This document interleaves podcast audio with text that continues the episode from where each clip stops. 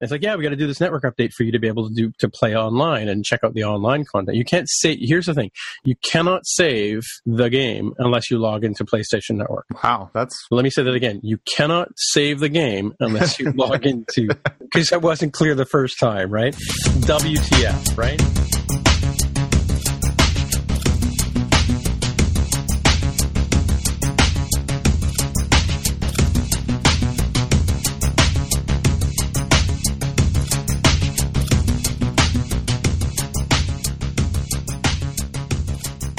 Welcome to this podcast. This is episode seven. My name is Tim Mitchell, and I'm in Toronto, Ontario, and I'm joined by Jonathan Kuline in Mississauga, Ontario. hello. And Great to be uh, back on Spotcast. Jaime is off in some undisclosed location, as he likes to say, so he's, he's not going to be with us tonight. So Jonathan gets to be Jaime Lopez Jr. today. Woo! Nobody could be Jaime Lopez Jr., but Jaime- No, no. Greg tries. Greg tries, but Greg doesn't quite come. Well, Greg, Greg, Greg Heo in his in his own right. I should, I should say, right? So Yeah. you listen to Through the the other show, right? through the power of podcasting, I'll say that I am wearing my Jaime Lopez memorial wig right now. I, I felt like you know I had to put you, you guys can just picture it in your minds, but uh, yeah, no, it looks really good. It's all Yeah. spiked up in the front. It looks fantastic. I can just imagine you with the hair product in your non-existent hair. In my non-existent hair, yeah, that's you know, it just makes everything really smooth. I don't know, I don't know you about that, but That's true. That's true. Yeah, All right. Okay. Well, so yeah. So Jonathan, why don't we do some uh, fact checking on episode four of Spotcast? checking. Here we go. So we'll dive into episode four. Uh, 210 in. So this is a correction of a correction, which are my favorite kind of corrections. Uh, the five original Planet of the Apes movies. Uh, Planet of the Apes, 1968. Beneath the Planet of the Apes, 1970. Escape from the Planet of the Apes, 1971. Conquest of the Planet of the Apes, 72. Not that they were churning these things out at all. And Battle for the Planet of the Apes. Tim, that was the only one that you were a little fudged on. You said Battle of the Planet of the Apes, Battle for the Planet of the Apes. Ah. So close. I know, so, So close. close. Well, and so the TV show that you talked about was actually based on because in that in that by that time the humans had sort of you know started to learn to talk and stuff like that, which made no sense since they weren't talking before in the first movie. Yeah. But uh, I, I don't know, maybe the progeny of the astronauts that were left that landed there or something. I don't know.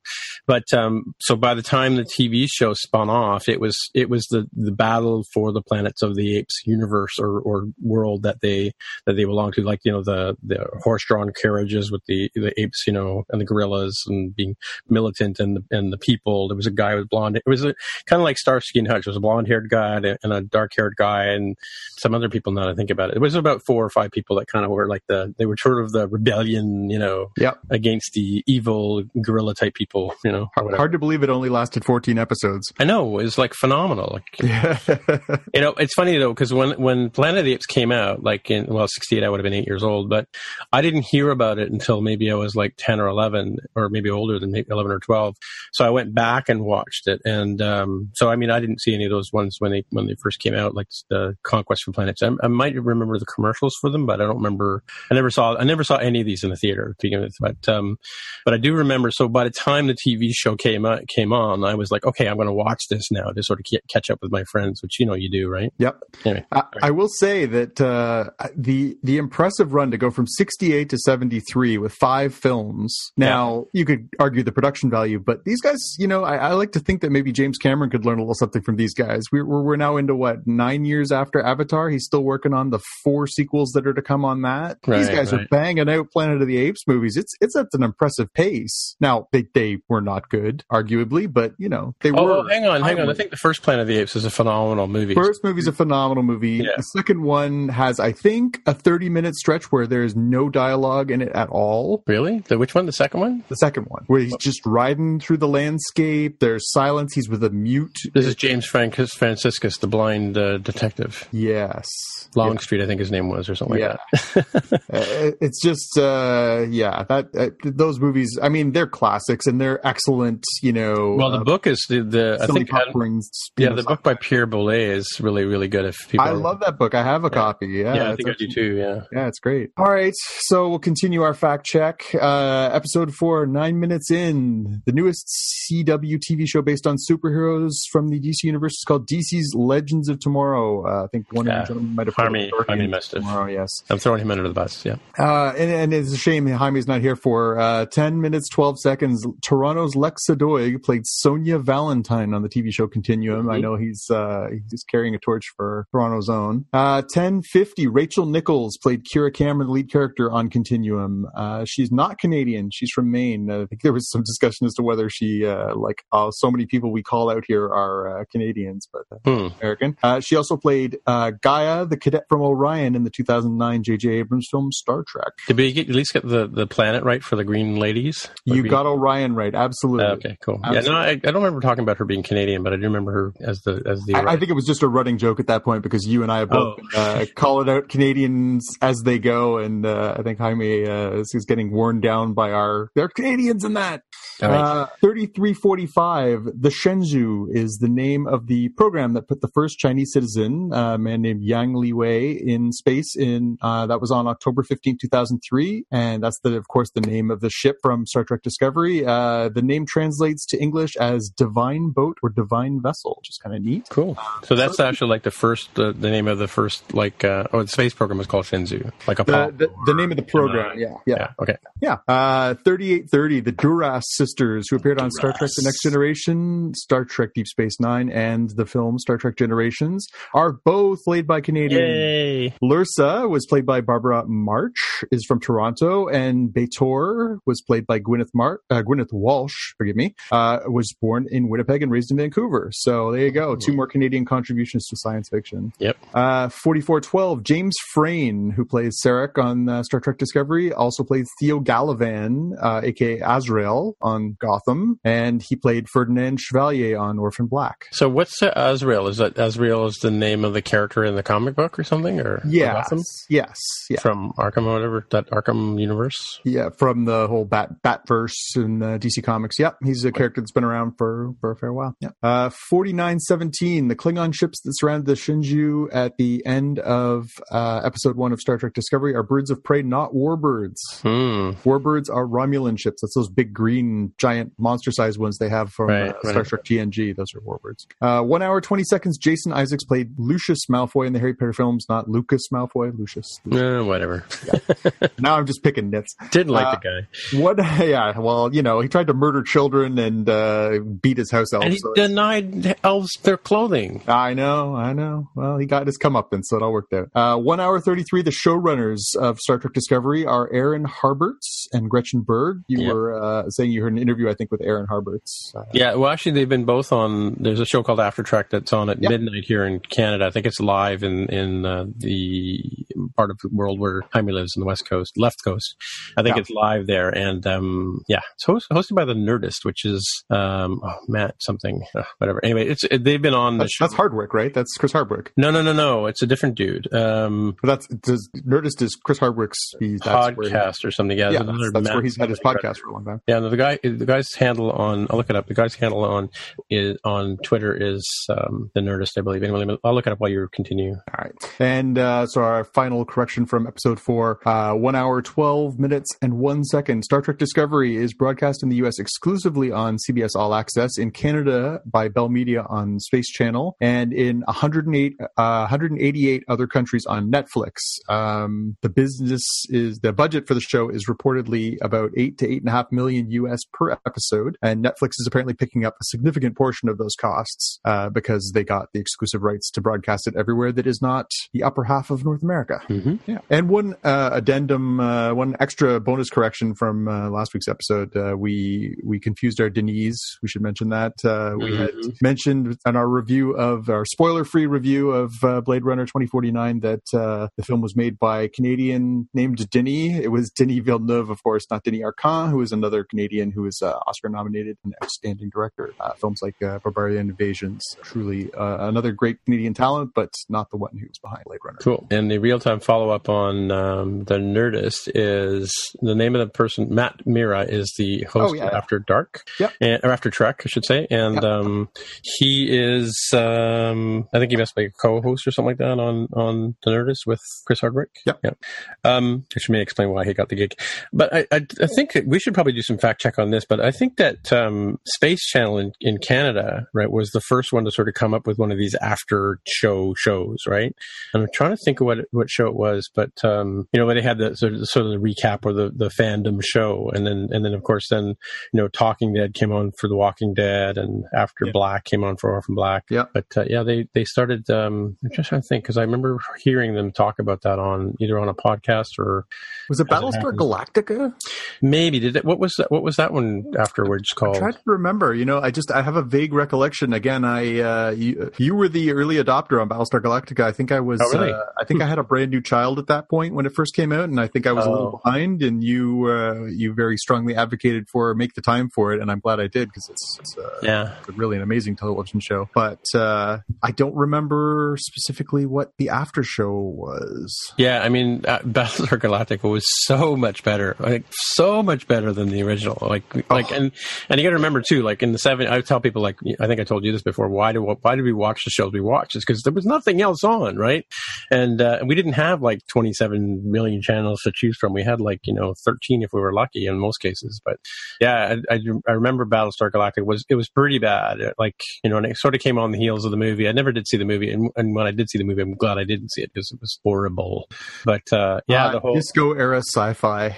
well, yeah, and but but mind you, it fits into that whole thing. Was that one with Erin Linda Gray or Erin Gray? Buck Erin Gray. Rogers Buck Rogers. That was Oh, another one that sort of spun off man. around the same time. killed and- Gerard with his shirt unbuttoned down to his belly button. Ah, yeah, yeah. the I mean, these- where Harry Chusts could still work in uh, television. yeah, I mean, and sort of that's sort of where the the battle for the planet of the or the Planet of the Apes TV show. You know that one. Buck Yeah. Rogers. There was not. what- Oh, you know, I'm surprised they didn't make Logan's Run into a TV show, and they might have actually. Now think about it, you know. Yeah, But yeah, it was just like Logan's Run is a perfect example. I thought I every time I watch Logan's Run, it's a, a great story and stuff like that. But I always think it's filmed in a shopping mall somewhere. I wonder.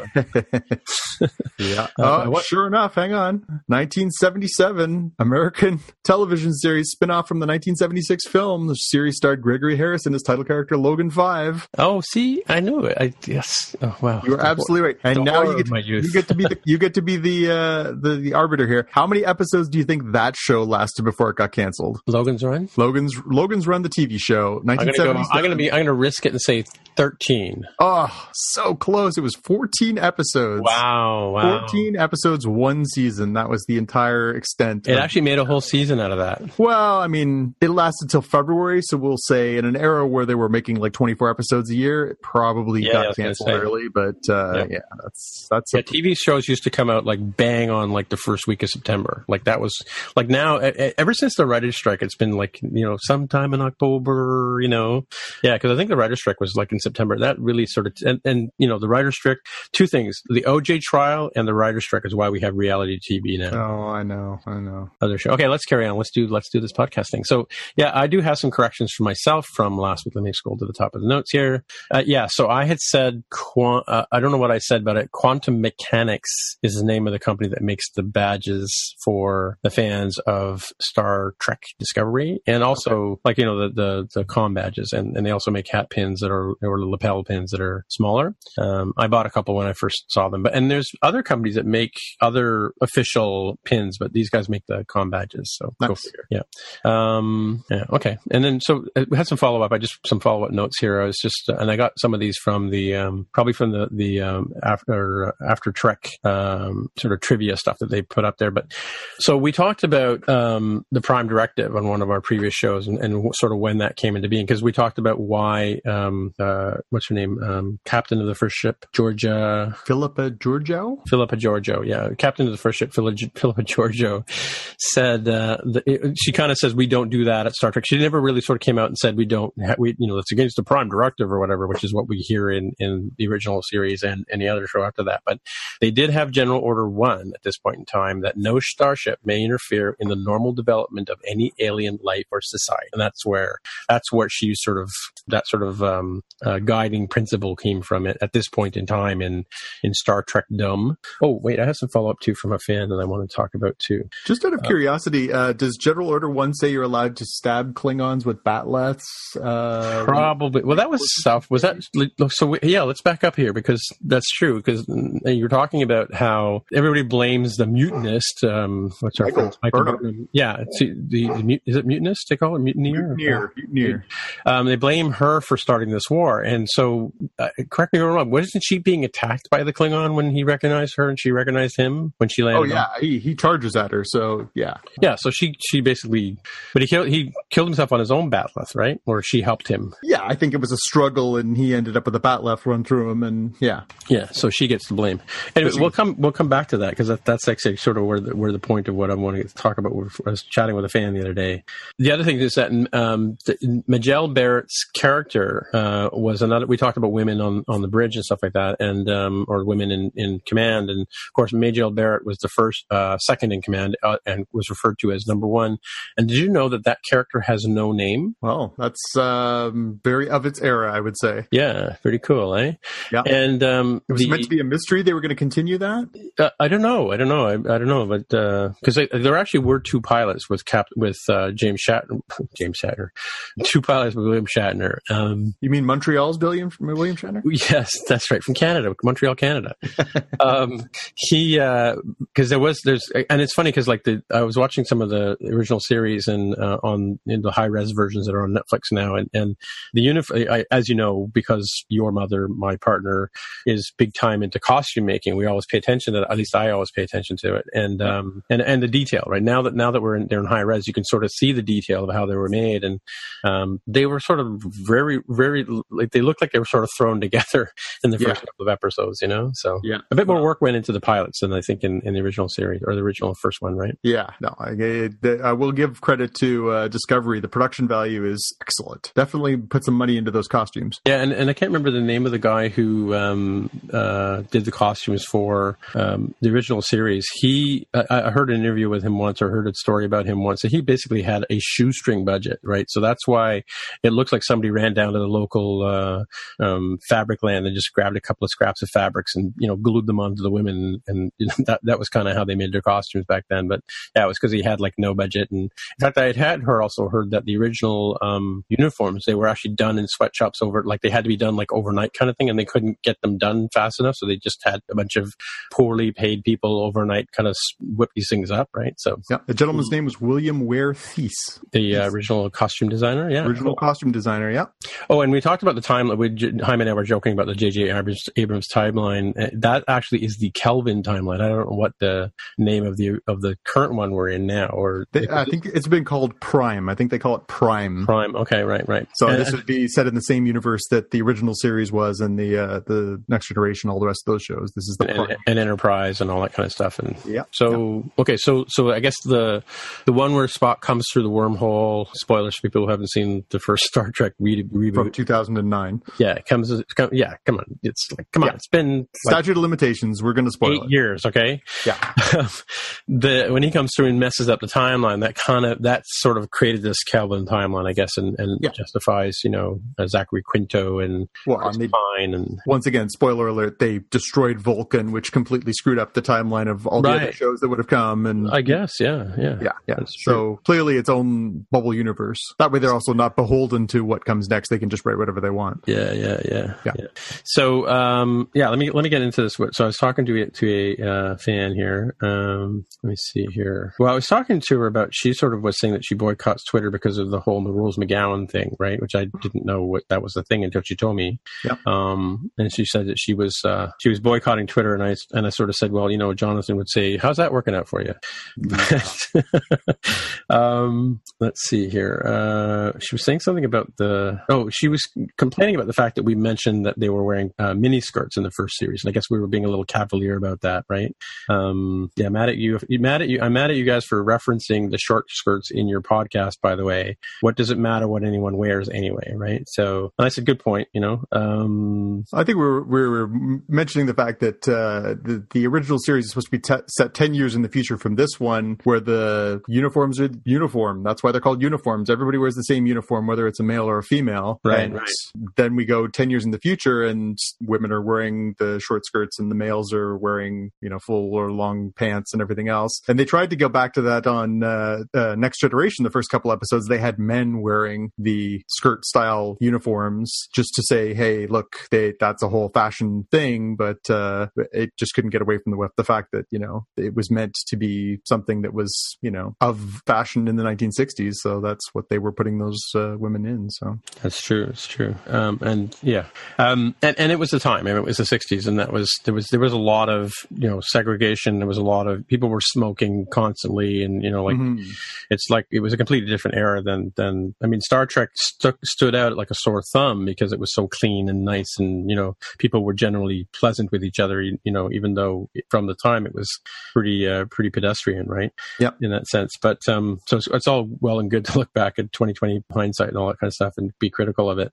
But uh, it's funny. So so and uh, let's give the spoiler warning now because I'm going to talk about something that was in in last week's show, and that was that um, we talked about. You raised the the issue about race and about um, uh, what do you call it? Um, Sexuality, diversity, I guess, diversity, yeah, uh, inclusion. Let's call yes. it mm-hmm. Um, about the fact that two of the main characters who were introduced were of visible minorities and female, and were killed off within like you know I don't even think they made it through the the, the episode they were introduced in. Right, yeah, four four episodes they got rid of two uh, women of uh, yeah visible minorities, and right, and and they've established that the captain or Captain Saru takes over for the missing captain. What's his name again? Lorca. Captain for the missing Captain Lorca, and he uh, so he becomes the captain of the ship, right? And and as soon as Michael Burnham, who is again another visible minority, um, puts up a fuss or kicks up a fuss about the treatment of the tardigrade, he sends her to her room. Yeah, yeah, yeah that's you know? that's also not not a great moment for uh, progressive Star Trek. I know. So so like here it is. Like here here's so so that's the elephant in the room, and that's what she sort of said. Let me see what she said. She said, I think they were messing with last night's show was equally misogynistic, yeah. sending Michael with a man's name to her room to sulk while the boys figure out how to defy Saru's order. Saru's order? It's classic treatment of women and might have to boycott Discovery soon if they don't fix this friggin' attitude, quote unquote. Um, yeah, I mean that that's kind of interesting. Like you know, that's a very valid point. Like, what are we? We're seven episodes in, how many? Six episodes in, right? And they've already like insulted women, insulted miserable minorities. Like like their track record, record isn't very good so far. What do you think? Yeah, I, I got to say, um, you know, there there are a few things you could quibble with over the tone uh, overall, as far as whether it's sort of keeping in in theme with where we've been in Star Trek shows in the past. Um, but you know, again, I was certainly, uh, you know, I I'm, I took note when I first saw that they had introduced the security officer and she was a, an Indian woman. I thought that's great, and it was somebody I recognized from obviously she was she was on Battlestar Galactica. I was like, oh, I like her, and uh, you know, to have her killed off, I, I, I got to be honest, I wasn't surprised when they killed off Michelle Yeoh's character because she is a legitimate, uh, you know, uh, film star, and you know, having her be on the show for a long term, especially when you know it was a fast moving plot, um, to have her character die in the second episode wasn't a huge shock. Uh, but I thought that the, you know, it, it, kind of struck me that maybe they were trying to do what uh, Joss Whedon did so well with Serenity. And and spoiler warning for anybody who hasn't seen Serenity, uh, I know that uh, like me, you're a big fan. Yeah, Tammy hasn't seen Serenity yet. She's only watched Firefly, but so this. But so Serenity, uh, you know, Joss Whedon, uh, he he kills off one character, and it's the obvious character. It's the character you expect to die. It's it's the one where you sort of say to yourself, well, you know, okay, for all things, you know, it's it's hard to take, but it's also an extraneous character for all things being equal. Uh, but then he also kills off another major character in a very unexpected twist. And it sets up this brilliant scene where our heroes are overwhelmed, the bad guys are at the gates, everybody gets hurt in some capacity. It looks like some of them might be fatal. And you honestly find yourself sitting there thinking, you know, is this going to go Butch Cassidy and the Sundance Kid? Are all these kids, uh, all these characters going to get wiped out? And I don't know that it's in, in the case of Discovery, maybe they were going to, you know, uh, kill off a character in the fourth episode just to say, hey, this is not your regular Trek. You know, stuff happens on a starship, people die, this is real, we're really grounding this, this is the reality of life during wartime and life in space and sacrifice. But man, just, you know, think a little bit about who you're killing off and when you're killing them off. I mean, that's just bad optics.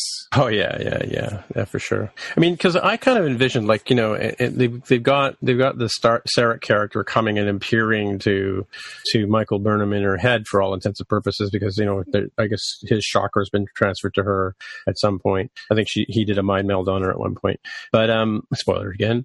But uh, he uh, like I, when I when I heard that Michelle Yeoh was on this show, and and you know I think in the even in the trailers leading up to the thing, she sort of said, "I I think it's time for you to go and have a command of your own," kind of thing. Mm-hmm. Um, I envisioned that that she would go off to this other ship with look with Captain Lorca, and and you know occasionally Michelle Yeoh would come, you know, every like you know six months or whatever, and just yeah, you know, that's that's legit. I would have seen on, right. Yeah, absolutely. Like she could go out. She didn't have to get killed off. She could just go off with her own ship and or get assigned to a new ship or become an admiral like like Janeway, right? Yep. You know, and just sort of beam in every now and then when she wants to, when we want to go. Oh, look, it's Janeway.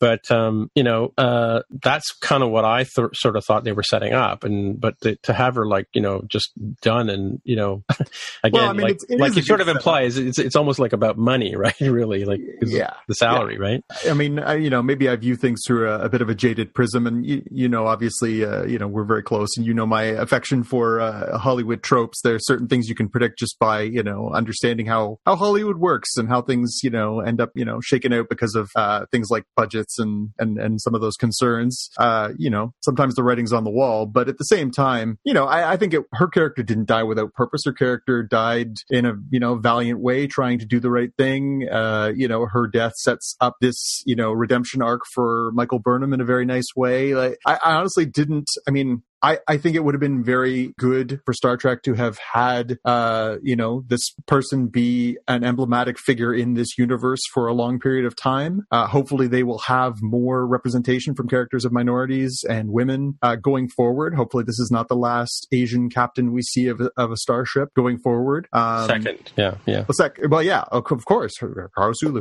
Um, you know, hopefully, we'll see more of this, but you know, I don't feel like her character's arc was as um, just wasteful as I think we saw last week in, in losing our chief of security in in you know what was just arguably one of the you know silliest you know sudden deaths in a Star Trek episode. You know, which guy was wasteful? Uh, it was the the the chief of security, and I'm, I'm you know, oh, oh, oh, Rekha Sharma. Yeah, Rekha Sharma. Yes, yeah, absolutely. Yeah, okay. So again, just it, it's just it's that one just left a bad taste. She died for essentially no reason, uh, doing something that was dumb, and you know again, just bad optics coming two episodes after what they had done previously. And I understand why people were upset losing that character right off the hop, but two, just again, it just it just leaves a bad taste in your mouth. And yeah, and she was such a central character in Battlestar Galactica. Like you know, she was all the way all the way through the yep. whole series, right? Like and and even had like a sort of a one of the twisty plot points near the end of Battlestar that uh, that you know she played a role in that too.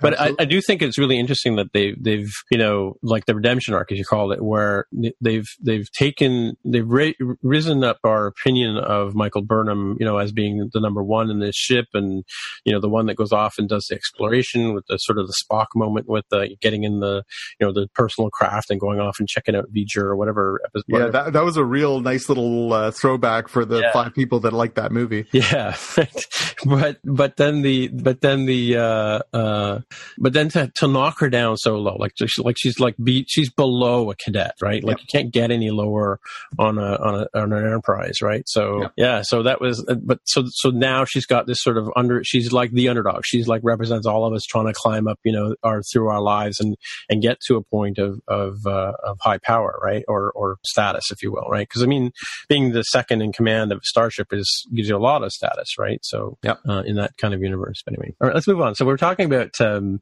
discovery, or should we talk about? Let's let's do one more, one last. Let's do the, the the continues as a pick, I guess, right? Um, I'm just going to move that down here. All right. So, what am I saying?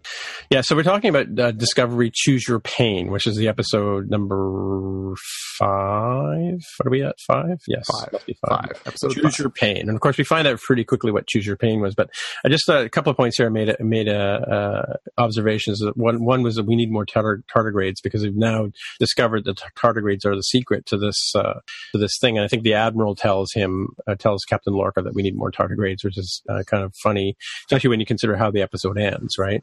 But uh, you know, he's sort of the my ship, my way kind of thing, and um, whatever. But the story point here is is he gets stolen away into Klingon territory and uh, meets up with um, Harcourt Fenton Mudd. right? Barry Mudd back in Harry Mudd. back in the Star Trek universe. Yeah, and of course he, he drops his eye pen when he gets taken away. So of course they, the the Klingons can then take advantage of him with uh, by using uh, light. Um, but uh, there was one point I can't remember where it was, but they there's a, a list of captains uh, of of note. Where was that? I can't remember. So at one point, uh, Saru goes to the Saru, yeah. computer and he's trying to have uh, uh, the computer Siri. Let's call her Siri. Yeah. Yeah, have have the computer uh, make a list of the captains that are the considered the best in Starfleet, and so he can emulate their behavior patterns, so that he can be a better captain while he's acting in place of Lorca. And of course, the computer starts listing this uh, this list of captains. So they list um, Christopher Pike, they Right. list Jonathan Archer, they Mhm. list uh, Matt Decker, who was in the Mhm. original series. Uh, they list Robert April, who's of course from the animated series, and they Right. list And the book. Yeah. and the book and Philippa Georgiou, of course, uh, although apparently that list hadn't been updated. Um, and yeah, nice little, little, nice little throwback for uh, people who are, you know, want this to fit into the continuity in nice, uh, organized form. At this point, theoretically, Captain Pike is, uh, captain of the Enterprise, although maybe just before he gets the Enterprise. Right. So I guess Archer was the first captain of the Enterprise, because I know Robert April was the captain when Kirk was a cadet. Right. So Right. yeah, I mean, uh, the first, the first Enterprise, the captain was Jonathan Archer. Oh, okay. And then Robert April would have come after him, right? Yeah, and it was a different Enterprise at that point too, right? This, this Oh, the B or whatever. Uh, I'm not sure what the naming structure is there. I'm sure there's some Trekkie throwing things at his uh, podcast. Voice now, Yelling at his, his phone. It's clearly this serial number. Yeah, sorry. No, I'm- no, I think it was I'm usually pretty 1701A good at this was, stuff, but uh, 1701A was the first one, I believe, in, in uh, Enterprise, right? So, Yeah. Although, why would they know to name it A? yes. Yes. So, hmm. Don't pull those threads. come unraveled.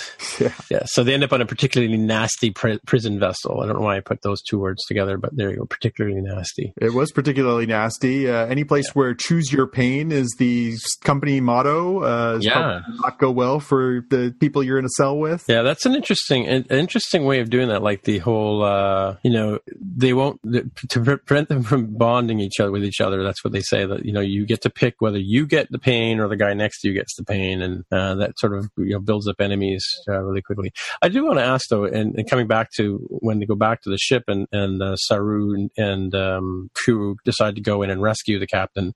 Yep. Black alert. What is the black alert about? I mean, I know this is like the third or fourth time we've seen that, but we used to have red alert. That was seemed to be the highest alert that one could be in Star Trek. But I guess black alert is. is I think Black Alert is supposed to let them know that they are about to uh, activate the spore drive. Right. Okay. Okay. Right. because clearly it is a completely different way of travel. I think I think it's supposed to give people uh, the idea of you know, hey, this is going to go this is going to go pear shaped for a little bit. We're gonna, the ship's going to start spinning around like a top and and uh, disapparating into. Uh, it's funny now that I connect the dots there that they have the disapparating ship. Mhm. Malfoy as the captain, but um, Into it- it boot. They all doesn't- jump into the boot. yeah, exactly. Yeah, yeah, into the fireplace. Yeah, um, it is an interesting phenomenon, and I, I, I don't know. They haven't really gotten into that. I mean, you know, objectively, if the ship starts spinning around like that, people are turned into grape jelly because there's no way to prevent inertia from, you know, turning you into a Well, sphere on the wall. But somehow it, it works. is, after all, a displacement activated spore hub drive. Well, uh,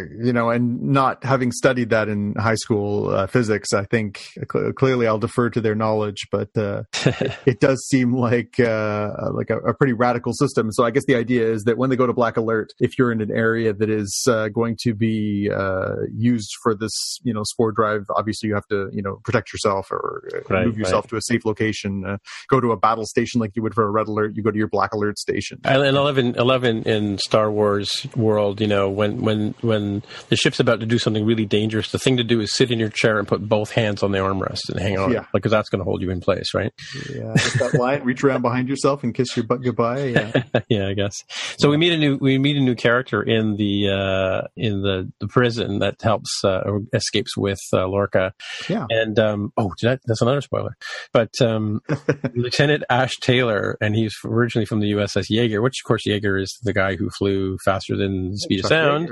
Yeah, absolutely. Chuck Yeager. But um, yeah, so so and it, I think he's going to stick around too because he comes back to the ship with them, right? And and now the Battle of the Binary Planets actually has a name of the Battle of the Binaries, they call it, right? So, Battle of the Binaries, yeah, right. So yeah, yeah. interesting stuff. So, so, we got our first f bomb on this one, this episode. Two, too. two f bombs, two of them. Which was the first? I missed one. Like one uh, was by our our cadet, right? Yeah. So uh, first we hear her say, uh, she says, "This is so." Can I say the word? Am I allowed to say the word in your you podcast? don't say it because we. Okay. We have to so she says this is so ing cool. You can say f bomb or whatever. Okay. She says this is so f bombing cool, and then everybody stops and looks at her, and then uh, the chief engineer looks back at her and says, "No, you're right, cadet. It is in cool." Oh right, yes, right. Uh, so you know, uh, perhaps a tad extraneous in its uh, usage. I don't know. I just it honestly felt like they could have just turned to the camera and winked at that point for my, you know, it just it it seemed gratuitous. Uh, you know, this isn't your parents' Star Trek. We said the F word twice. You know. Uh, yeah, yeah. Uh, so, yeah, doesn't well, it doesn't shock me, but I'm sure it shocked me from the point of view is is I never would have expected to hear that in a Star Trek episode of any type, right? No, no, yeah. no. And I remember, you know, it was that same sensation. Uh, you know, of people from uh, my generation. Uh, Transformers the movie came out, and I think it was 1986 or 87 87, 86, I think. Oh, um, oh, Shia LaBeouf. No, no, no. This is I'm talking original animated. This oh, was oh, animated. Uh, the original animated film came out, and there was a great scene that we loved when we were, you know, 12 year old boys, uh, where one of the main characters says S H I T, and mm-hmm. uh, it, it, just, you know, we were like in a cart in a Cartoon. This I said no this word, yeah, you know, and in that same, you know, slightly juvenile way when they started cussing on Star Trek, it was just like, uh, yeah, you know, I, I don't know who they're trying to titillate with use of that word. Now, I know Data in one of the Star Trek movies says that same word, SHRT. Mm-hmm, um, mm-hmm. He says that when the ship starts to crash, I think. Uh, mm. In Generations. In Generations, he says it. Right, okay. Uh, so it's not the first time we've heard profanity in this world, but it's clearly the first time we've heard that escalated level of profanity. Um, and I think yeah. in I want to say J.J. Abrams' first Star Trek movie. I think at some point one of them says "bull" s h i t. Um, but no one, no one's ever dropped an f bomb in Star Trek before. And yeah, it's pretty. It's it's a it's a high bar or low bar, and it's just. It's I think it's another it's another thing. So here's here's somewhere I wanted to go on my look at this week's episode, and it comes back to, and we'll we'll once again throw the spoiler alert out there. If you haven't seen this episode, we're, we're going to you know get into the muck here. Uh, so what did you make of Captain Lorca making the decision to leave Harry Mudd as a prisoner of the Klingons with no way to escape? Well, it is Harry Mudd after all, right? And and I think that you know even in, in the two episodes that he dealt with uh, Captain Kirk, um, Kirk was never super kind to him, right? Like in in that sense. But I don't think but there's a fine line between not being nice to him and leaving him on a Klingon prison. Yeah, I mean, leave it like the, the one episode where the Harry Mudd has the robot women. He uh, or the robot planet. Um, yeah. He Kirk makes makes uh, um, his wife into a robot and has her chase him around. But yeah, yeah, uh, she's particularly naggy or whatever. But yes, um, but yeah, you, uh, you, I was I was actually surprised at that, but I didn't really think too much about it because you know it is Harry Mudd after all. He he will survive somehow. It's, it's true. We know he we know that's the thing. We can make the presumption that he lives because we've seen him ten years later. Oh yeah, yeah, for so sure. Yeah. it's it's not like we we think at that point Lorca just left that guy to die because we know he lives. You know, Fair I didn't really think about that too long. Now, now that you say that, you but know. I found myself thinking, okay, there's two interpretations. One is that uh, we're supposed to infer from that that Lorca is a cutthroat. That that you know Lorca is a bad guy. You know, I, I think we've been on to that. That you know he's willing to right, you know yeah. imprison this tardigrade. My ship, my way. Yep. My ship, my way. This is war, and I will do whatever it takes to end this war and to and win maybe, this war. Win this. To win this,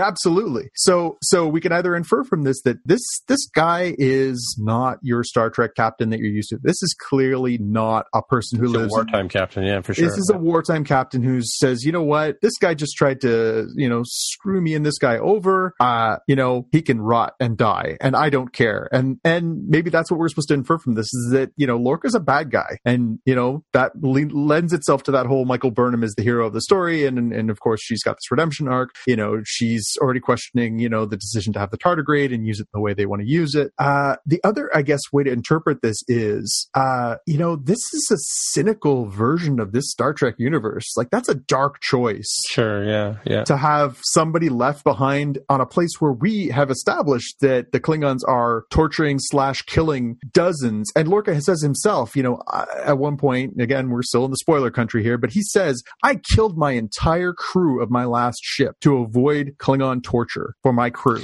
Yeah, but he's leaving true, this yeah. guy behind. Yeah. So what he's yeah. saying is like I hate you so much for what you just tried to do to me and this other guy that I'm going to leave you to what I was willing to m- murder my ex crew to avoid. That's Right. that's a that's a bleak Star Trek choice. Like that's that's you're you're you're right. This is not your you know grandfather's Star Trek. Like wow, this is this has some dark choices. Mhm. I, I don't know. I, I I'm just I, I think I was just caught by both of those moves, and you know I, at this point I'm choosing to view the the former, not the latter. I think the former is that we're supposed to infer from that that Lorca is just a you know guy not to be trifled with. He is in war, and he Right, will- right. He's not taking a chance. He's not bringing Harry Mudd back with him because Harry Mudd can't be trusted. And if he can't trust him, then he'd rather this guy died being tortured to death than have him on his ship and mess up his plans to win this war.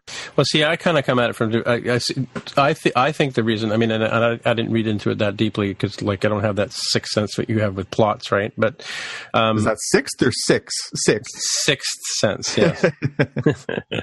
but um, uh, like, uh, for those of you who don't know, I mean, Jonathan and I go to see a lot of movies, and I'll turn to him halfway through the movie, and I go, "Did you see that coming?" He says, "Yeah, like an hour ago." You know? but anyway, so uh, I kind of sort of saw him as as well. The two of them have to like really work to get off this ship, right? And and Harry Mudd would drag them behind, like he would he would be a pain in their a thorn in their side, right? Um, so that's I think part of the reason why he would have left them behind. The other reason is because clearly uh, Harry Mudd has a relationship with the Klingons already, so Yeah. he, he's going to survive. I mean, like I I didn't see him being left to his death. I saw him being left to like he might get beat up a bit, you know, kind of thing, or you know, Yeah, and and as we know, like I say, the, the the cheat for Star Trek fans is we know Harry Mudd lives, so we know that he's right. not going to die. So Right. Lorca's instantly off the hook. We know that he's not, he might get beat up more. He'll find a way to survive. He's Harry Mudd. We've seen him in Yeah. ten years later, and he's got a fancy mustache, and he's fine. And yet, you know, by the time he gets to the the first time we see Harry Mudd in the next, again, this is the whole sort of continuity problem that I have with going back and and doing prequels is and trying to fit them into these stories. Is Harry Mudd doesn't even know who the, the Federation is when Kirk and Spock show up and he's got the the the three uh, women for the miners, right? Yeah, well, maybe it was beaten out of him by the Klingons in this maybe episode. maybe they forgot. Yeah, maybe they just a couple more blows to the head, and he had completely lost what the Federation was. That's true. It's true. Yeah, yeah, for sure. So, two things I want to talk about. Um, One that's not in the notes here, but one is so so. Um, Michael Burnham, all the way through the story, is trying to defend the tardigrade as as because she sees it getting weaker and weaker and weaker, and to the point where it actually shuts down, right? And and and um, so kind of like tries to rehabilitate itself by by self healing and and refusing to do what they need to do, right? Um, but she, uh, you know, and the guy sort of says, "Nah, just throw some water on her, rehydrate it, and get it going." Yeah. And, and that was uh, Saru that said that, right? But um, which is kind of surprising. But uh, she, at the end of the episode, she lets it go, right? She puts it out into the universe and lets it lets it be free. I mean, so you know, that's kind of like Lucy with the with the conveyor belt of chocolates. Uh, All I thought through that was Lucy's going to get in such trouble, you know. Lucy, you got some splaining to do, right? yeah. But uh, but so now, so Michael Burnham has got some splaining to do when they get back and find out that they can't use their their spore drive because their pilot or their the, the thing that gets them out of the jam is gone. Mind you, I guess they can do short jumps, right? With the Well, I mean, again, it depends on how willing the chief engineer is to have himself. Uh, oh, right, that's right, that's full of what- yeah. holes too, because Stamets, of course, uh, you know, for the final scene when they're trying to jump away from the Klingons, they've rescued Lorca and uh, and Tyler, of course. They uh, they need. Saru tells them like, "Les, "Are we ready to go? Let's go. Let's get out of here before we get shot up by the Klingons." And of course, they transport out of there using their spore drive, but it's not the tardigrade; it's Stamets hooked up to the machine. Right, right, and he's injected himself with their DNA, which is something you do every day, right? So Well, uh, as you would, he always wanted. He says he always wanted to talk to mushrooms. Right, right. So, okay, so that brings us to because my last point was the one that is in the notes is about about the and again spoiler warning for people who haven't seen the episode, but at the very end of the episode, there's sort of a disconnect between Stamets and his mirror image in the mirror when he, when they're brushing their teeth, as you do, right, with yep. electronic toothbrushes that they don't move around or whatever. But um, the new waterless toothbrush. When, when, was the last time you ever did that with your partner? By the way, I mean, I, um, I, never. I, I, thought that was a really maybe maybe university. I think you know. I, thought it was a, a, wonderful scene in that they had him there with the doctor, and we are supposed to understand that he and Wilson Cruz is uh, Hugh Hugh Culber is the character's name. Um, are partners, uh, husbands. Uh, they don't really establish that, but they're they're clearly together and they're clearly a couple. And again, great progressive thing. We're seeing this, and they didn't feel the need to have them kiss to establish I know. they're gay. I know. This is great. This is this is so what we. Uh, be honest, sort of part of me was going, "Don't kiss, don't kiss, don't kiss." Don't I was doing the same thing. but then, but they didn't do it. I'm like, "What the hell, man?" yeah, I, they don't need to kiss for me to know that they're a couple. I ju- it's just extraneous. Thank God they didn't go there. Kudos Star Trek for not going there. We didn't need to see it. It would have been absolutely ridiculous and pointless. I'm so glad they didn't do that. Now that being said, the whole time I kept thinking, who brushes their teeth right next to their partner? That's just weird. Yeah, I know, I know. Exactly. yeah. yeah. Uh, but the mirror thing, boy, that that was neat. Uh, you know, creepy, very unexpected moments. Uh, you know, immediately, of course, as a Star Trek fan, your mind goes to you know Mirror Universe, which right, right, Mirror, Mirror, yep, Mirror, Mirror, fantastic uh, ongoing storyline started in the original series and continued through, uh, of course, all the ones through this, the 80s and 90s. Uh, you know, so they, wait, they did that in Deep Space Nine. They had that whole Mirror Universe in Deep Space Nine, but because I guess they got bored with hanging around on the station, which was kind of a dumb plot to begin with. Yeah, but um, was it in the Next Generation or Voyager or Enterprise? Uh, I think it was. Let me just uh, we'll do our real time look here, but um. I think they did that in a few different cases here. Let's mm-hmm. see. Let's let's look it up on the fly here. I'm I'm almost sure they I I'm I'm have a very deep memory of them doing it on on Voyager. I know they did it on Voyager. They did. Yeah. What was the story there? Or Voyager? What was the story there? I seem to recall Chakotay with uh like an eye patch or something at some point. Again, I haven't re- I haven't yeah. rewatched that. Well, you had that tattoo thing. Yeah, exactly. Yeah. Yeah, and I know they did it on Deep Space Nine because that that was a recurring thing, and it was that was fun. Um, oh, that's right. Yeah, because because Ensign Ro was the she was one of the rebellion Star Trek or Federation rebellion people who got thrown in jail, and so was Tom Paris. Right. That's why yeah. she went and got Thomas Paris at the beginning of the story. Yeah. They never really went anywhere with that whole Tom Paris being one of those. What were those evil doers called? I can't remember that. Oh, uh, yes, the the rebel the the rebels. Uh, oh, yeah. The Alliance. I don't know. No, they had they had a name. Oh, again, I feel like uh, in order to to stick with this podcast, I'm going to go back and rewatch uh, 400 episodes of Star Trek to get my game back on. It's been All a right. few years since I've. Oh, wait. I, yeah, I was going to say, yeah. How much time do I have in the week? so yeah, no. Apparently they didn't do any TNG episodes. It was original series. They did. Uh, they did two, and um, Deep Space Nine. They did one, two, three, four, five. Enterprise. Wow. They did two, and no, Voyager must have been something. I must be thinking of something else for Voyager. Maybe. Okay, so was, what two did they do in the original series? I, I remember Spock with the with Kirk with the killer machine, and Spock lets them go or whatever. Because oh, know. apparently it was they tied Tholian Web. They remember the Tholian Web episode, of course. Yeah, awesome. yeah. They tied that in with one of the books. They, apparently, that's that's. I'm just looking up the uh, our our good friends here at Wikipedia. So did they mess up the Tholian? Have you seen the high res new new high res version of Tholian Web? I haven't watched it yet. Uh, as we established in one of my corrections uh, a few weeks ago, I own the original first right. DVD wave of uh, of Star Trek episodes. So they've been cleaned up and put on DVD for the first time, but they have not gone back and made any modifications. And I have officially boycotted the uh, remastered, re uh, whatever, yeah, yeah, res re. So are they are they are they four by three proportion like they haven't? They made? are. They are four by three, as are my TNGs, as are uh, several of my other original. I have them all on DVD still. Um, you know, obviously the quality lacks a little bit at, at, times, and the effects don't necessarily hold up quite as well. But uh, you know, I, again, I, this seems to be a recurring theme for this podcast, but uh, it, like it's the truth is is that you know sometimes you just want to see it the way you saw it so that you can enjoy Yep. it the way you enjoyed it. And Yep. when it comes to that TNG stuff, and it comes down to Deep Deep Space Nine, when it comes back to those original Star Trek episodes, I, I don't need bells and whistles. I want to remember it the way I remember it. So from for my money, uh, I I don't really see myself upgrading any of those sets anytime soon, uh, unless they're willing to do what they did with James Bond. Go back, do me a, a remaster, and just do a frame by frame cleanup of exactly what you had, and show me that again with Right, you know, right. some of the dust specks taken off. I'm I'm I'm ready for that. But in this case, uh, I like what I've got. Yeah. Oh, I forgot to get my For All Man. Have you got my For, For All Mankind Blu-ray? Mm, I don't think so. Hmm. hmm. I am holding onto your copy of Solaris till at least uh what are you now? You're uh, 57 so uh Solaris? 75 75. So Solaris isn't that the one you gave me Solaris? No, it's um what's the one that you said came out the year before Star uh before Star Oh, Wars? Journey to the Far Side of the Sun. Journey to the Far Side of the Sun. I That's have by that. uh, that's by Gerry Anderson, the guy who who did the Marionation stuff for um, Thunderbirds and things like that. yeah. Did you get that link I sent you by the way? I sent you their uh they're doing more of those uh fine marionettes puppet show uh yeah, yeah, yeah. Captain Scarlet. I wa- I had the Captain Scarlet. Scarlet vehicle, but again, that was that was me watching Captain Scarlet because Thunderbirds wasn't on the air anymore. I watched Thunderbirds when I was when I lived in England, right? So Yep. that's the connection came from. Yep. So, yep. So you want to throw uh throw down on the Orville or we uh we all Yeah, yeah. for- Let's let's do. We got to do the Orville real quick. It looks like because we're. I don't know how long we've been going here for an hour and a bit. Anyway. Yep. Um. Yeah. So the, again, the spoiler warning for. So we're going to talk about the episode six, the Krill BQ episode. I mean, sorry, Krill the episode. Krill, the Krill BQ. Yes, Krill BQ. Um. Yeah. So it starts off with Bord. Bortus can eat many things. you know. that was a very good scene. That was very funny. So that was sort of that was sort of meant to be the cold opener, I guess, like they do on Yep. Big Bang Theory. Yep. Uh, just to establish some humor or whatever. So yeah, it was kind of weird that this whole this whole uh, setting up of the Krill society as being on a holy crusade, basically that that you know anybody who didn't believe what they believed was not fit to live or whatever, and that was their whole um, thing. But and I guess in in a good way.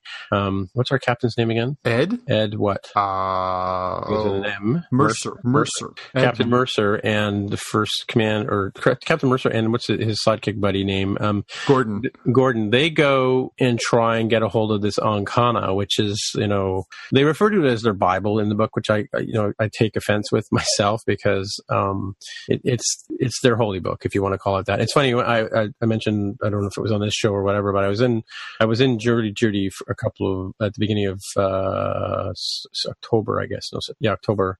Um, and you know, I, I I didn't get selected for jury, but we went into the courtroom and they actually had six books there, right? Yeah. And you, you could um, decide what uh, you could decide whether you want to put your hand on your holy book and, and testify that you would tell the truth based on your faith, or you could just say that I will attest that I'm, you know, that you're not going to Uh, use. yeah, you can make an affirmation. I, I, Affirmation, I've jury duty a couple times, and I've uh, that's the route that I've had to take. Yeah, uh, so so I'm I, so I, person. I really wanted to go up there and see what those six books were because there was the Bible, the Koran, I guess the Bhagavad Gita or whatever for yeah, the, the Talmud. Talmud, which is what's Talmud? That's uh, Jewish, I believe. Oh, Talmud, right? Oh, sorry, sorry. to- Yeah, and then so that's four, or is that five? So we had Bible, Koran. What did I say? Bhagavad Gita. Um, you said Talmud, right? Yep. And what were the other two? Uh, I, that's an excellent question. The L. Ron Hubbard uh, Oh, compendium. Dianetics. There's got to be a copy of Dianet- Dianetics in there. That just goes without saying. yeah. I mean, in case yeah, Tom Cruise is coming by to do some swearing on a the holy book, he needs his copy of Dianetics. Yeah, that's true. That's true. I don't know, Old Testament and New Testament, in case you're. Yeah. you know- Well, no, I mean, yeah, I don't know. I don't know. Well, the, yeah, no, yeah. Okay.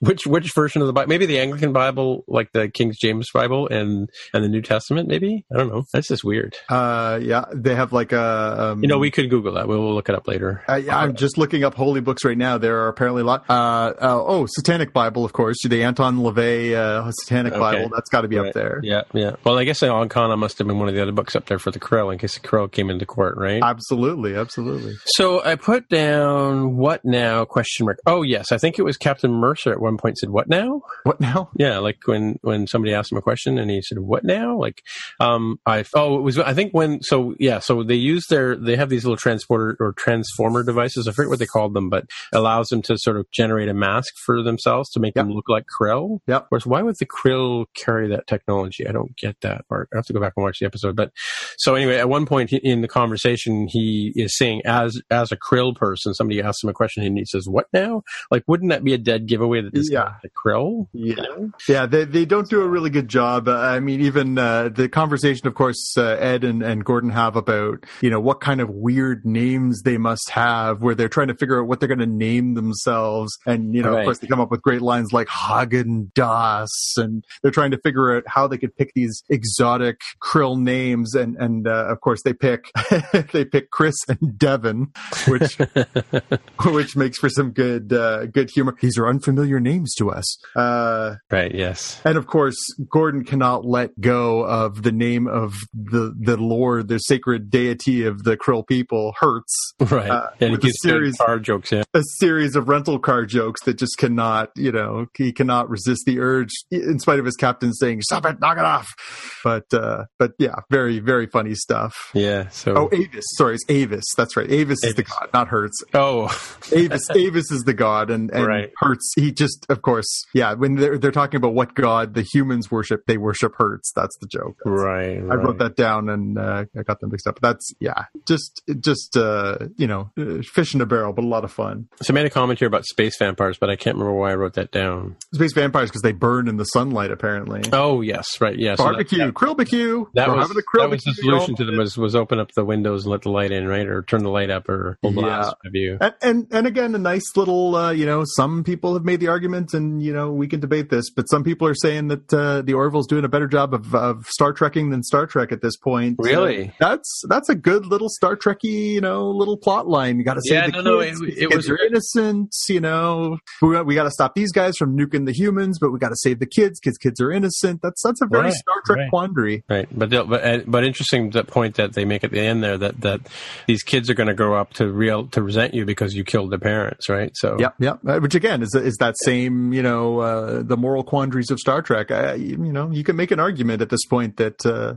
you know, in spite of the you know nonstop run of testicle jokes and and uh, you know some of the other uh, you know Seth, Seth MacFarlaneisms, they're doing a pretty good Star Trek impression. This show true to that Star Trek feeling. Yeah, yeah, no, for sure, and, and like so, like the uh, the um, the kids growing up to hate Kirk or to hate Mercer is is like uh, Botany Bay incident where you know he leaves the survivors, Khan, etc., on Yep. the planet, and then the something happens, the sun goes nova or whatever, and then of course they grow up to resent Kirk for for abandoning them now on this, on this you know destitute planet, right? So Yeah, yeah. yeah. Ceti Alpha nine or five, Five. Yeah. Ceti Alpha, Ceti This Alpha, five. Ceti Alpha Ceti. Alpha five. Yes. Yeah, it's just fun to say. It really is. Yeah, yeah. Did you know that was really Ricardo Montalban's chest? That was really Ricardo Montalban's chest. Yeah, that wasn't Alright. a prosthetic. It was actually his flesh and blood chest. That is a buff, buff dude. I know. He was like, what, in his 60s when he did that, right? Yeah, well, he had to be up there. Yeah, Yeah. That's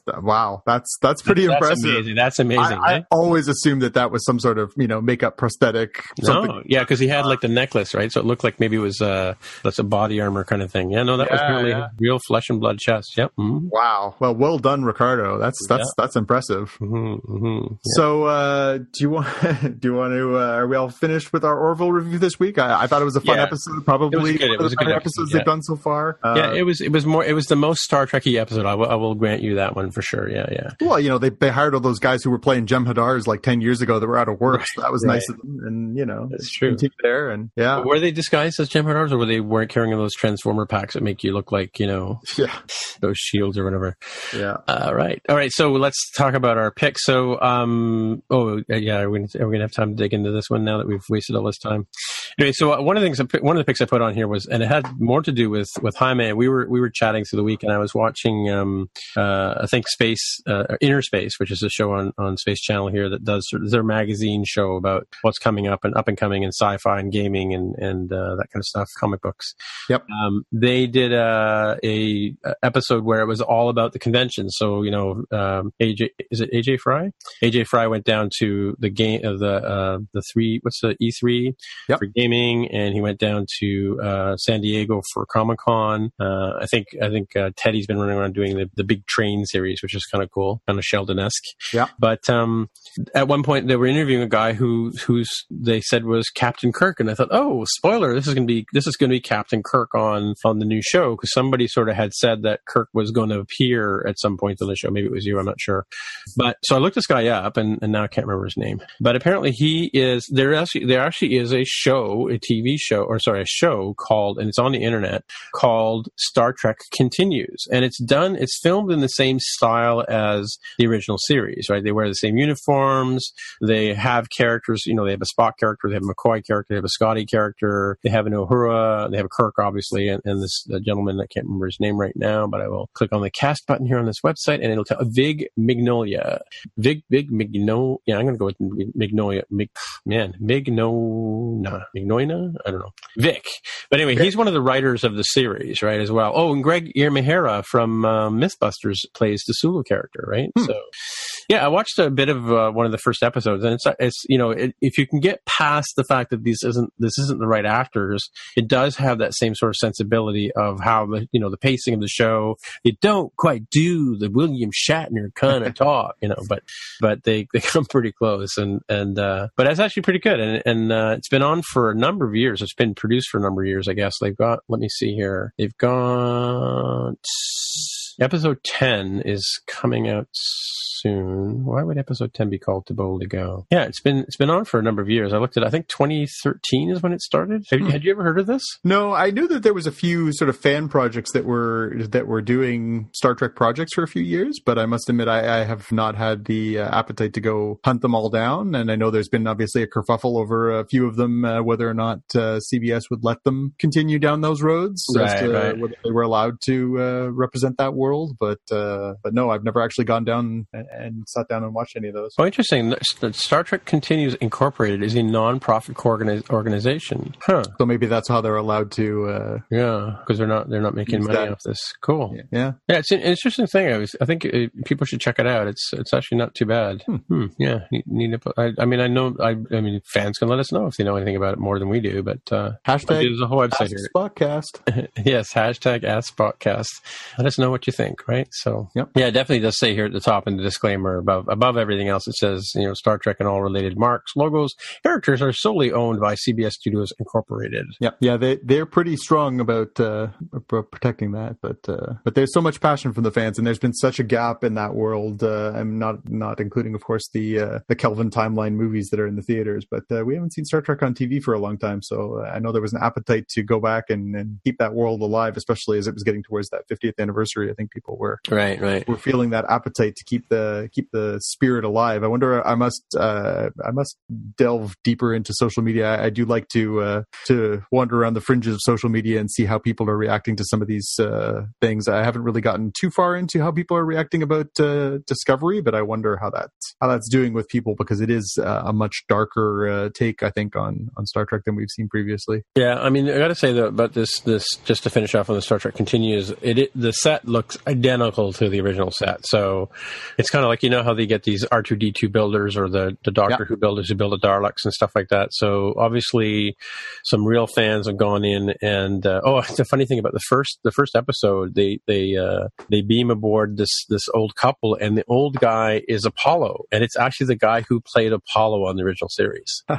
Yeah, that's so, funny. Yeah, it's kind of cool, but he's like an old guy now, right?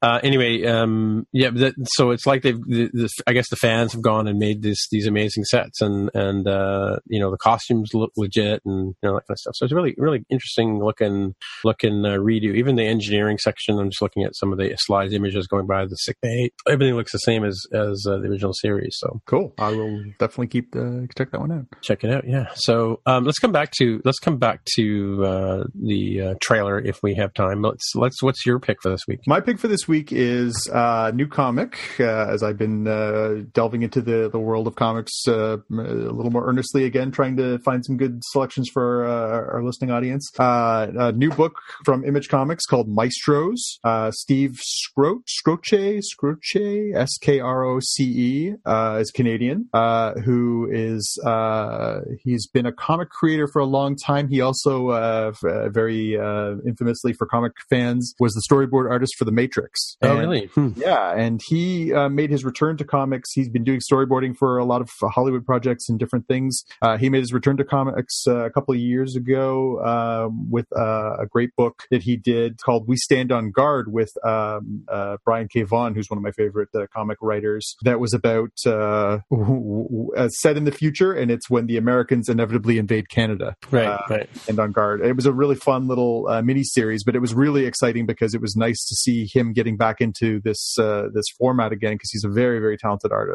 Uh, did a lot of work during the '90s for Marvel, uh, X Men, uh, X Man uh, specifically, uh, drawing that book and uh, and very popular. And then of course, you know, a lot more lot more pay if you move into the world of Hollywood, I'm sure. So so he did that for a long time. But but his new book Maestros is really good. Um, it's basically about it, it plays on some of the tropes of of science fiction and fantasy. It's about a, a guy named Will who is was a little boy. He was raised by his mom. He finds out that his dad was essentially God. Uh, he was a wizard, an all powerful wizard who helped create the universe. Uh, the story establishes that his father and his entire extended family has been killed, and he's been called back to this world that his father is from, uh, that he had created, uh, where there is uh, this monstrous villain named Marduk who is has you know uh, risen up and and is killing has killed all his family, and of course now is coming for him. And he's on Earth uh, working as a bit of a huckster. He's selling magic potions that uh, uh, increase penis size and and have these you know nefarious effects. He's selling these to uh, you know try and get by using his magic spells for you know as as hucksterism basically. Um, and so we get a little look into his backstory. We meet his mother. We find out about how he learned about his powers, and uh, and then we get set up for going back to this uh, this world where he is uh, he's now apparently the heir to the throne and uh, and is also uh, you know on the precipice of, of civil war. And uh, again really really fun stuff. Beautiful art. I mean this this man is uh, just an, an outstanding sequential storyteller. Um, and it's written and illustrated by him. And uh, number one is just hitting the stands. And uh, yeah I would I would definitely recommend giving it a look. It's uh, it's definitely for mature readers. It's a little gory. It's a little uh, well there's there's definitely some sexuality elements to it obviously uh, growing erections and things like that but um, it's uh, it's an absolutely entertaining read and uh, I'm looking forward to the next few issues to see where the story goes Cool. All right. Yeah, so let's let's leave the Star Trek thing till or Star Wars thing till next next week. Yeah, we have to uh, get into the extremely obvious naming structure of the new Star Wars uh, uh, expanded universe movie, the Solo. That just that wow. I mean, man, you know, really? I it just oh. Yeah, oh, can I I saw- do one more pick? Can I do? I got I got one more pick. Sure. What is that? Solo?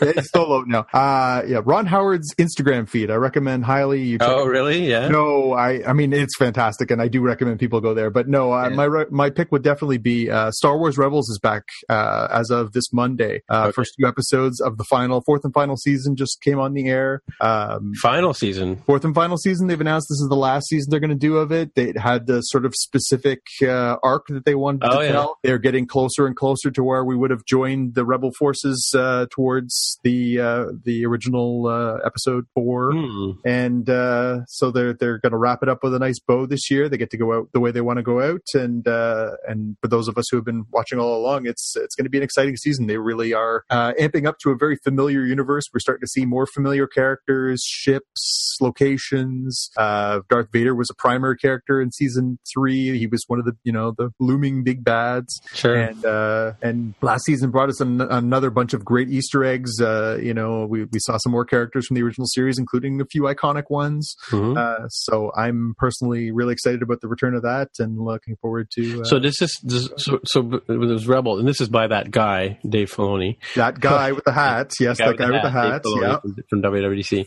Yeah. But um, but um, so th- before there was Clone Wars, right? there was Clone Wars. Yep. And Clone Wars was what before the last of the movies, like Cl- Clone Wars is set between episodes uh, two and three, right? two and three. Yes.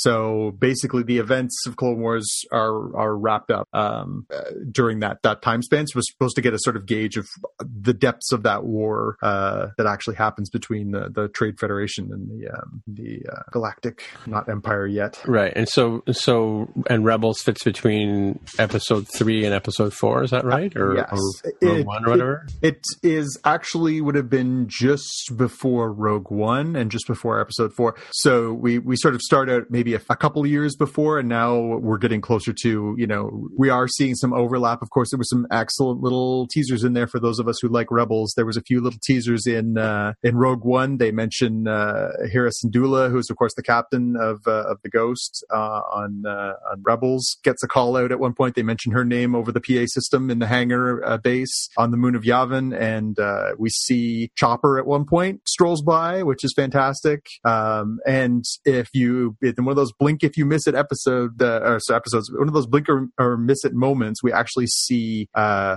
the Ghost and the assemblage of ships in in Rogue One, which is uh, again a nice little Easter egg for those of us who have been uh, following along for the last three seasons on uh, on Rebels. hmm So so we're we're catching up. We're getting there. Interesting stuff. Yeah, I'll have to. Uh, I I think I watched like the first bits of Clone Wars and never really got back into it. But uh, Well, you know where you can find a copy of Blu-ray, uh, a copy on Blu-ray of, of all the Clone Wars and the Rebels. I I'm think all I, I, I think I actually have something here with Yoda on the side of it. Um, on my sitting in front of my TV, waiting to be put into a, some sort of player of some type. So, yeah, Yeah, waiting for that. What's that called again? Oh, spare time. That's right. I was Oh, looking for that yeah. spare time. the, the elusive, something elusive, Elusive. as, uh, as Yes. Ewan McGregor says in the first movie. Spare Yeah. time. Spare time. Yep.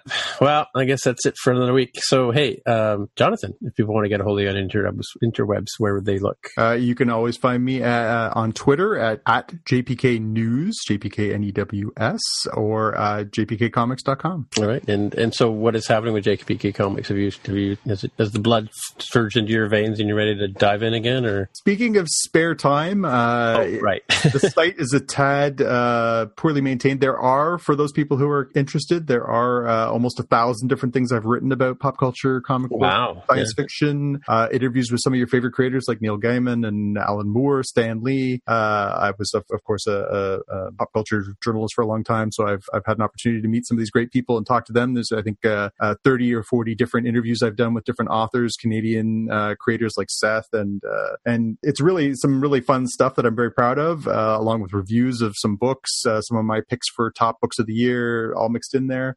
Um, I, I do have an appetite, I must say. I, I've been enjoying the opportunity to have this uh, little, little platform that you've given me to uh, to do a weekly pick, and maybe I'll uh, be able to spin that into uh, doing a little more content for there sometime in the near future. You'll have to have you on roundabout to talk about your your whole uh, comic reviewer arc, game reviewer arc, and then your days as a journalist professionally. And Yeah, there, there was a lot of fun part, stories in there. I was very fortunate that I got a chance to, uh, you know, do a little bit of uh, video game work, some lots and lots of comic work, uh, pop culture. I got to go out to uh, Hollywood. I got to go out to some of the great studios uh, here in North America and meet uh, some of the creators behind some of your favorite video games. Uh, you know, uh, interview famous celebrities regarding some of their work and uh, and uh, live to tell the tale. So Yep. Cool. All right. And as I said, as I always say at the top of the show, my name is Tim Mitra, T I M M I T R A on the Twitter machine. That's the best way to get a hold of me. And so I guess until next week, we'll say bye bye. goodbye. Bye. If you want to find out more about the podcast or see episode show notes, visit the Spockcast website at spockcast.com. You can get in touch with us on the website or follow us on Twitter at Spockcast. If you have feedback or questions, send us a tweet with the hashtag AskSpockcast. If you like the show, please consider recommending us to a friend, writing a review on iTunes, or pledging any amount on patreon.com slash spockcast. You can find out details on how to help us out on our website at spockcast slash sponsor us. Thanks for listening, and we'll see you in the future.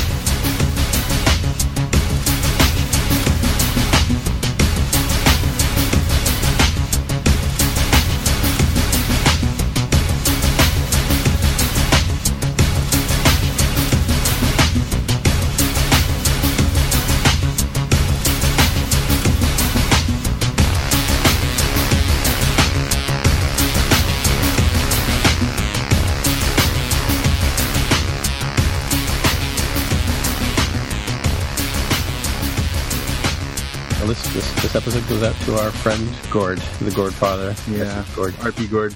Yep. All right. So, um, yeah, let's just uh, dig in. Are we going to do our uh, check check or Yeah, yeah, yeah. Let's all do that, that. stuff you want to do? The, Yep. uh, Mm-hmm. to do your your fine intro and everything. Yeah, I don't yes. wanna- I don't want to feel like I'm getting shortchanged No, with the experience here. No, no, we'll do it. We'll do it. Okay.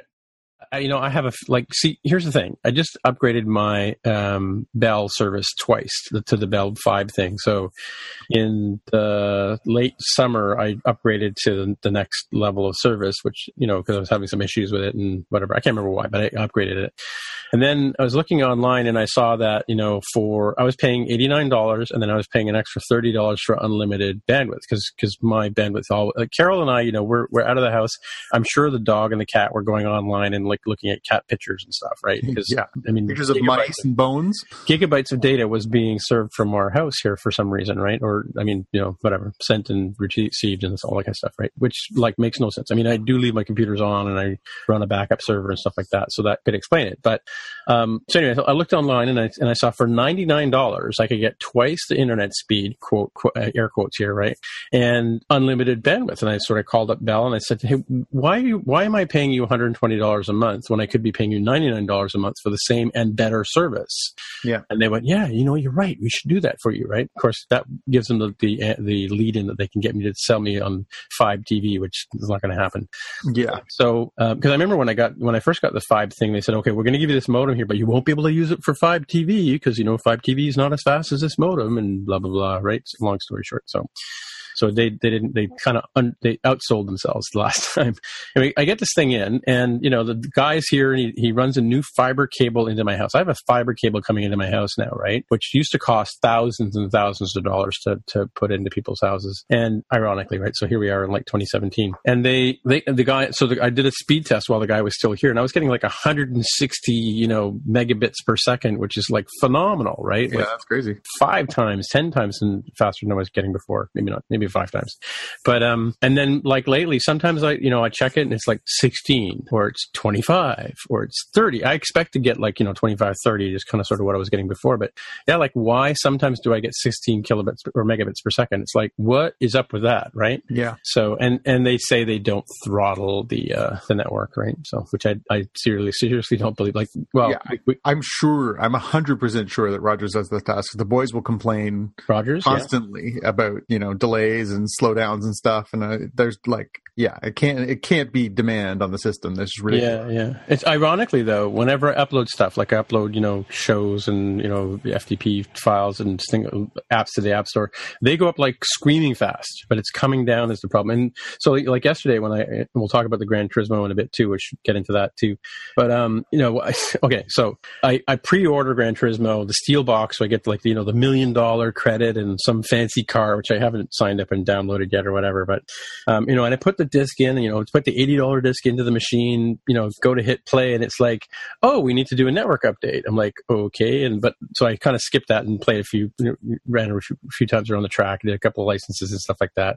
And then I came back to it, and I went, okay, well, what's the deal with the with the download? And it's like, yeah, we got to do this network update for you to be able to do to play online and check out the online content. You can't say. Here's the thing: you cannot save the game unless you log into PlayStation Network. wow, that's, Let me say that again. You cannot save the game unless you log into, because that wasn't clear the first time, right? WTF, right?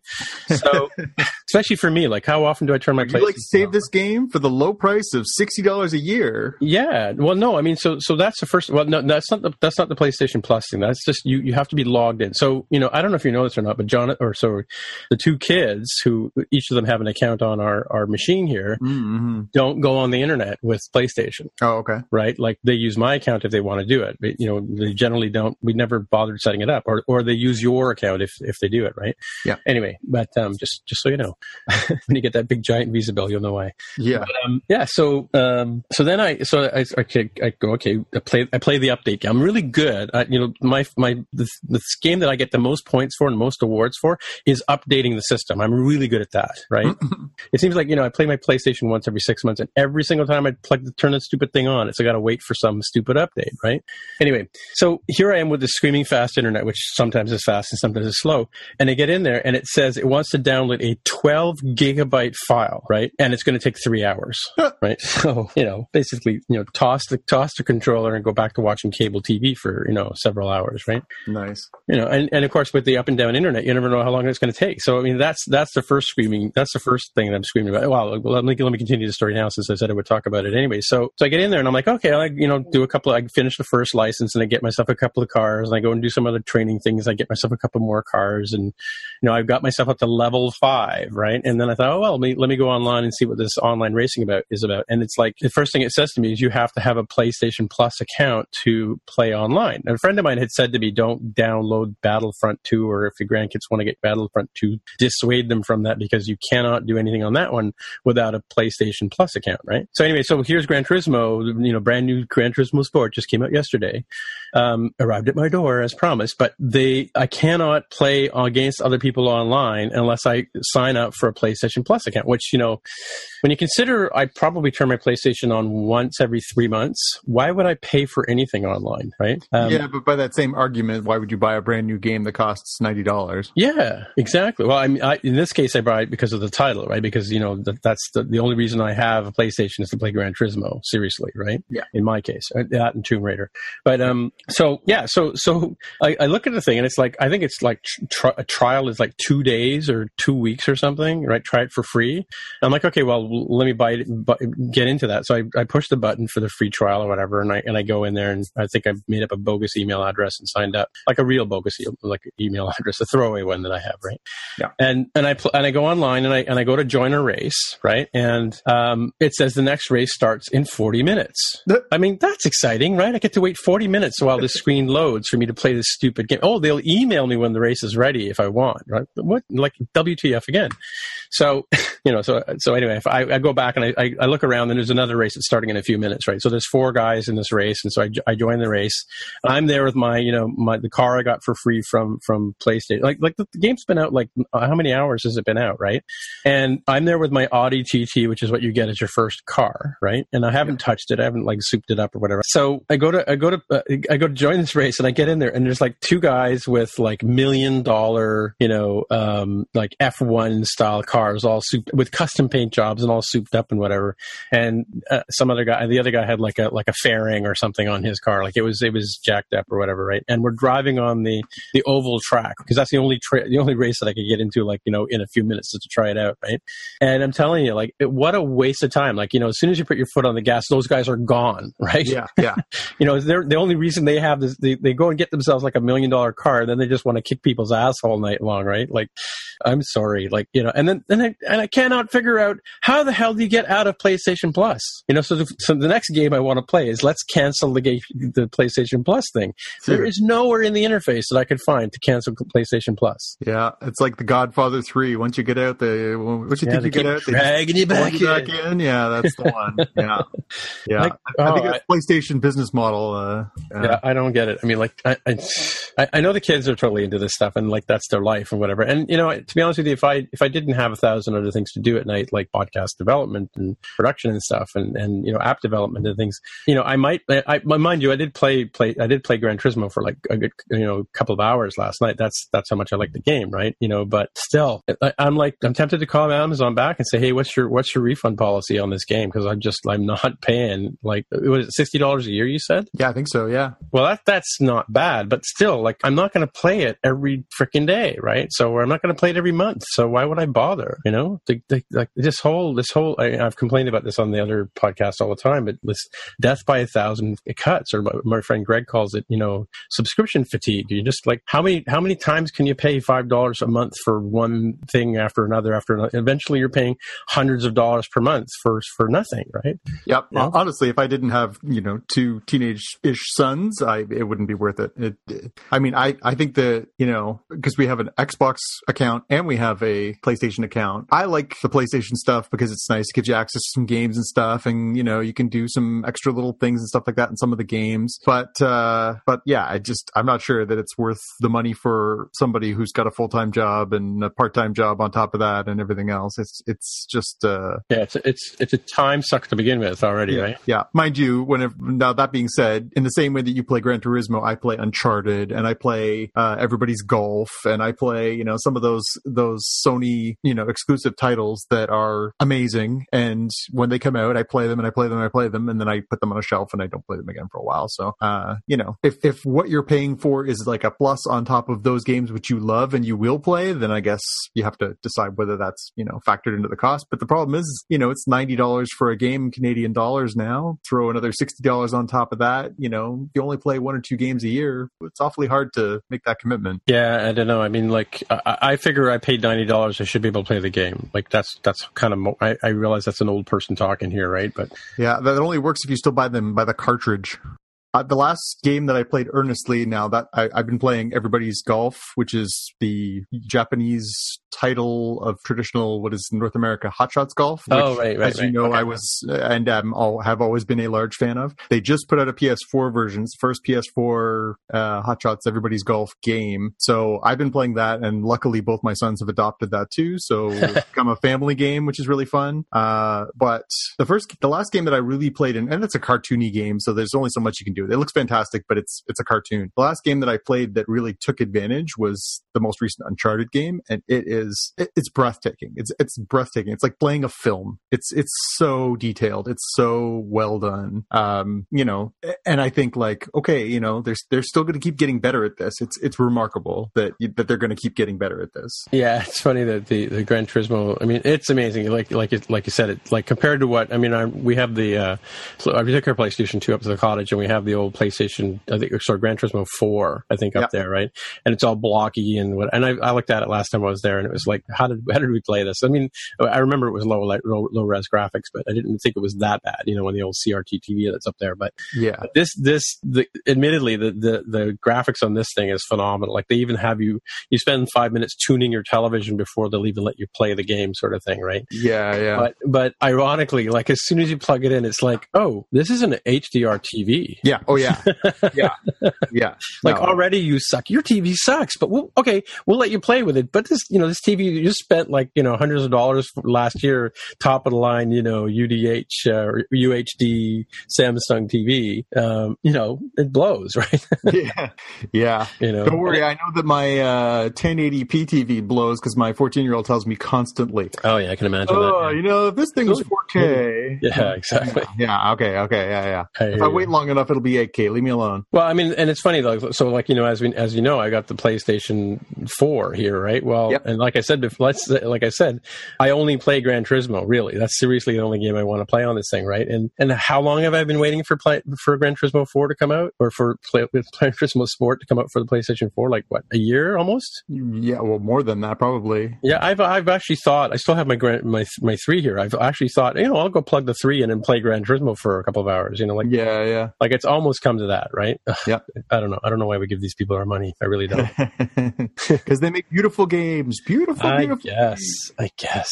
Yeah. yeah. I don't know. Well, every few like, years a new uh, Arkham game comes out and I have to play it, and a new Uncharted game comes out and I have to play it, and if I'm really lucky, every six or seven years they make a new Hot Shots slash Everybody's Golf game, and that I really have to play. So really, ain't that bad, eh? Uh, I don't know what it is about that. Since the first, since the original PlayStation, that's just been my favorite game, and I know some other guys from my years of, of you know covering gaming professionally slash amateurly uh, that it, it's a game that just gets in people's blood. I don't know what it is about that game. They've just made it so fun to play golf. I can't stand real golf games, PGA games, or anything, but that game is just so much fun to play. I could play it for hours. Yeah, see, I just don't get that. yeah, I, it's it's completely inexplicable. I'm not a huge golf fan. I'm not, I don't play golf, but boy, I could play that game till my eyes roll back into my head. Uh, I, it's just so much fun. When you need mealtime inspiration, it's worth shopping Kroger, where you'll find over 30,000 mouth-watering choices that excite your inner foodie. And no matter what tasty choice you make, you'll enjoy our everyday low prices, plus extra ways to save, like digital coupons worth over $600 each week. You can also save up to $1 off per gallon at the pump with fuel points. More savings and more inspiring flavors make shopping Kroger worth it every time. Kroger, fresh for everyone. Fuel restrictions apply.